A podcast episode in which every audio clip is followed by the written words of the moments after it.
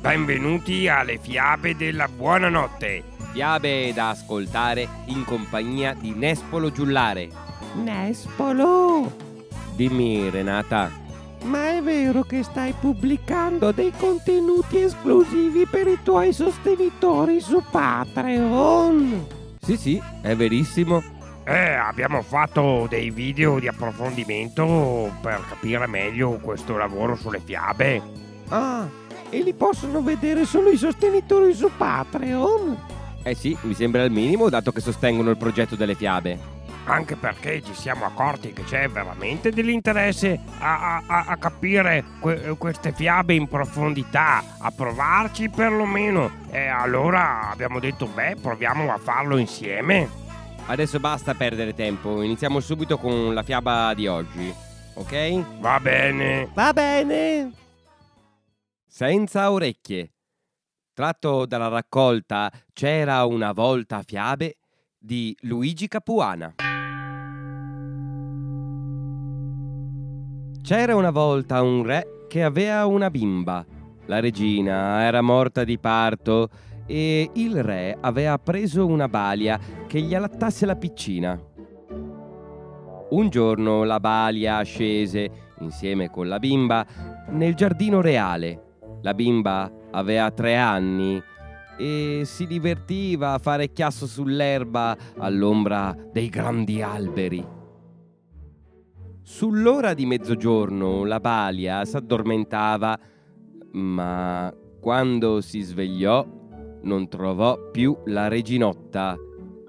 Cerca, chiama per tutto il giardino. Nulla. La bimba era scomparsa. Come presentarsi al re che andava matto per quella figliuola? La povera Balia si picchiava il petto, si strappava i capelli. Dio, Dio! Sua maestà l'avrebbe fatta impiccare! Agli urli della Balia erano accorse le guardie. Fruga e rifruga, tutto fu inutile. Venne l'ora del pranzo. E la reginotta? domandò il re. I ministri si guardarono in faccia più bianchi di un panno lavato. La reginotta! Dov'è? Maestà, Disse un ministro. è accaduta una disgrazia. Il re pareva fuori di sé dal gran dolore. Fece subito un bando. Chi riporta la reginotta gli si concede qualunque grazia. Ma eran già passati sei mesi e al palazzo reale non s'era visto nessuno. I banditori andavano di regno in regno.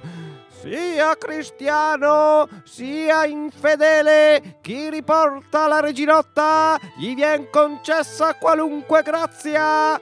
Ma passò un anno e al palazzo reale non si presentò nessuno. Il re era inconsolabile e piangeva giorno e notte. Nel giardino reale c'era un pozzo. La reginotta, mentre la balia dormiva, s'era accostata all'orlo e vi si era affacciata, vedendo laggiù, nello specchio dell'acqua, un'altra bimba sua pari. L'aveva chiamata Ehi, ehi, accennando con le manine. Allora era sorto dal fondo del pozzo un braccio lungo lungo, peloso peloso, che l'afferrò e la tirò giù. E così da parecchi anni lei viveva in fondo a quel pozzo con il lupo mannaro che l'aveva tirata giù. In fondo al pozzo c'era una grotta grande dieci volte più del palazzo reale, stanze tutte oro e diamanti, una più bella e più ricca dell'altra. È vero che non ci penetrava mai il sole, ma ci si vedeva lo stesso. La bimba veniva servita da quella reginotta che era, una cameriera per spogliarla, una per vestirla, una per recarle la colazione, una per servirla a pranzo, una per metterla a letto. S'era già abituata e non ci viveva di cattivo umore. Il lupo mannaro russava tutto il santo giorno e la notte andava via. Siccome la bimba, quando lo vedeva, strillava dalla paura, si faceva veder di rado, non voleva spaventarla. Intanto la reginotta s'era fatta una bella ragazza. Una sera Entrata in letto, non poteva dormire. Sentito che il lupo mannarro si preparava ad andar via, tese meglio l'orecchio. Il lupo mannaro, con quella sua vociaccia roca, urlava Chiamatemi il cuoco! Il cuoco venne. Credo che siamo in punto, gli disse. Mi pare una quaglia. Bisogna vedere, rispose il cuoco. La reginotta sentì che giravano adagio il pomo della serratura. Ahimè, dunque si trattava di lei? Il lupo mannaro voleva mangiarsela! Le si accapponò la pelle. Sfido io. Si fece piccina piccina e finse di dormire. Il lupo mannaro s'accostava al letto, svoltava le coperte con cautela e il cuoco cominciava a tastarla tutta come gallina da tirargli il collo. Ancora una settimana, disse il cuoco, e sarà un boccone reale. Come intese queste parole, la reginotta si sentì rinascere. Otto giorni, oh! Quella quaglia il lupo mannaro non l'avrebbe mangiata. No, no e no! Pensa e ripensa, le venne un'idea. La mattina, saltata giù dal letto, appostossi alla bocca della grotta dentro il collo del pozzo ed aspettò che venisse gente ad attinger acqua. La carrucola stride, la secchia fa un tonfo ed ecco la reginotta che s'afferra alla corda puntando i piedini sull'orlo della secchia la tiravano su lentamente, era un po' pesa. A un tratto la corda si rompe e Secchia e Reginotta patapum giù. Accorsero le cameriere e la ritirarono dall'acqua. Ebbi un capogiro e cascai. Non fate motto, per carità. Il lupo mannaro mi picchierebbe. E passò un giorno, il secondo giorno, aspetta, aspetta, la secchia non viene giù. Bisognava trovare un altro mezzo, ma non era come dirlo. Quale? La grotta non aveva che quell'unica uscita? E passò un altro giorno. La reginotta non si perdette d'animo. Appena aggiornava era al suo posto, ma la secchia non calava e passarono altri due giorni. Una mattina, mentre lei piangeva dirottamente, guardando fisso nell'acqua, vide lì un pesciolino rosso che parea d'oro con la coda bianca come l'argento e con tre macchie nere sulla schiena. Ah, pesciolino, tu sei felice, tu sei libero in mezzo all'acqua e io qui sola senza parenti né amici. Il pesciolino montava a fior d'acqua, dimenando la coda, aprendo e chiudendo la bocca. Pareva l'avesse sentita. Ah, pesciolino, tu sei felice, tu sei libero in mezzo all'acqua ed io qui sola, senza parenti né amici. Fra quattro giorni sarò mangiata. Il pesciolino rosso dalla coda bianca e dalle tre macchie nere sulla schiena s'era accostato alla sponda. Se tu fossi di sangue reale e volessi sposarmi, saremmo liberi tutti e due per vincere il mio incanto. Non ci vuol altro? Son sangue reale, pesciolino d'oro, e son tua sposa fino da questo momento. Cavalcami sulla schiena e tieniti forte. La reginotta si mise a cavalcioni del pesciolino e gli si afferrò alle branchie e il pesciolino nuota nuota la portò in fondo al pozzo. Di lì passava un fiume sottoterra. Il pesciolino infilò dritto la corrente e la reginotta gli si tenne sempre ben afferrata alle branchie. Ma Ecco, in un punto, un pesce grossissimo, con tanto di bocca spalancata che voleva ingoiarli. Pagate il pedaggio o di qui non si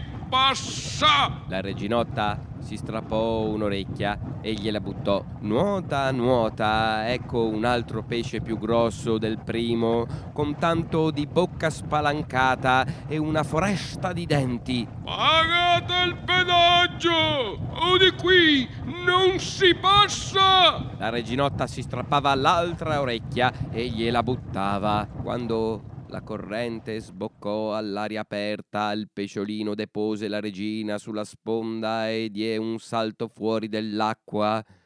Era diventato un bel giovane con tre piccolinei sulla faccia. Lei disse Andiamo a presentarci al re, mio padre. Sono tredici anni che non mi vede.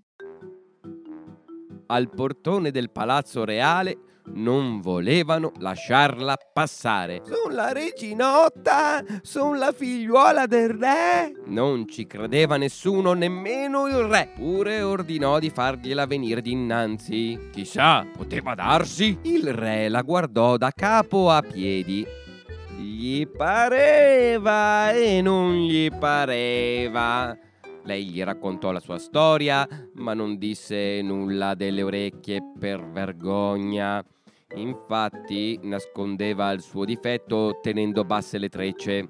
Ma un ministro se ne accorse. E le orecchie, figliuola mia? Dove le perdeste le orecchie? Il re, indignato, la condannava a rigovernare i piatti e le stoviglie della cucina reale.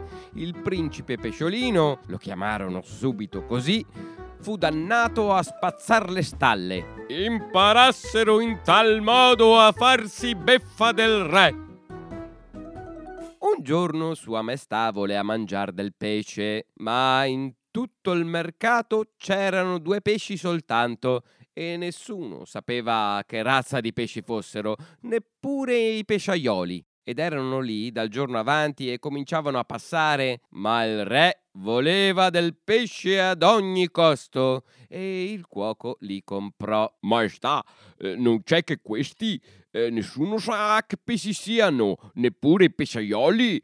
Eh, trovansi in mercato da due giorni e cominciano a passare. Sta bene, sta bene, disse il re. Portali in cucina. In cucina il cuoco fa per sventrarli che gli trova nelle budella due orecchie di creatura umana, ancor stillanti sangue. Chiamarono subito senza orecchie, come le aveva messo il nomignolo. Senza orecchie! Senza orecchie! Ecco, roba per te! La reginotta accorse. Eran davvero le sue orecchie. Tremante dalla contentezza, se le adattò al capo e le si appiccicarono. Il sangue aveva servito da colla. Con le orecchie, il re suo padre raffigurolla ad un tratto. Lei è...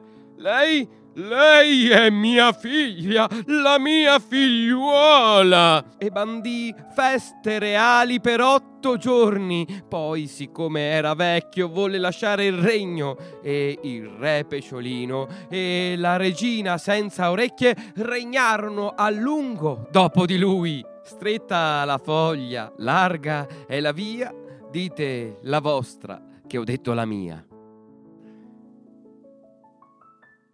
Se ti è piaciuta questa fiaba, condividila anche con i tuoi amici. Segui Nespolo Giulare anche su Spotify, no? Così resterai sempre aggiornato sulle, sulle nuove fiabe. Oppure lasciami un commento o una recensione sul sito www.nespolologiullare.it. Se invece vuoi altre fiabe E vuoi ascoltarle in anteprima? E vuoi accedere ai contenuti esclusivi di approfondimento? Non ti lasciare scappare l'occasione di sostenere questo progetto su Patreon. Basta un piccolo contributo mensile sulla base delle tue possibilità a partire da un euro più IVA? Cosa vuoi che sia rinunciare almeno a un caffè al mese per sostenere questo progetto? E anche tu potrai contribuire a far crescere le fiabe della buonanotte. E se non hai la possibilità, le fiabe te le regaliamo noi? Perché non c'è gioia più grande di poter regalare qualcosa di bello. Grazie di averci ascoltato. E ti aspettiamo alla prossima fiaba!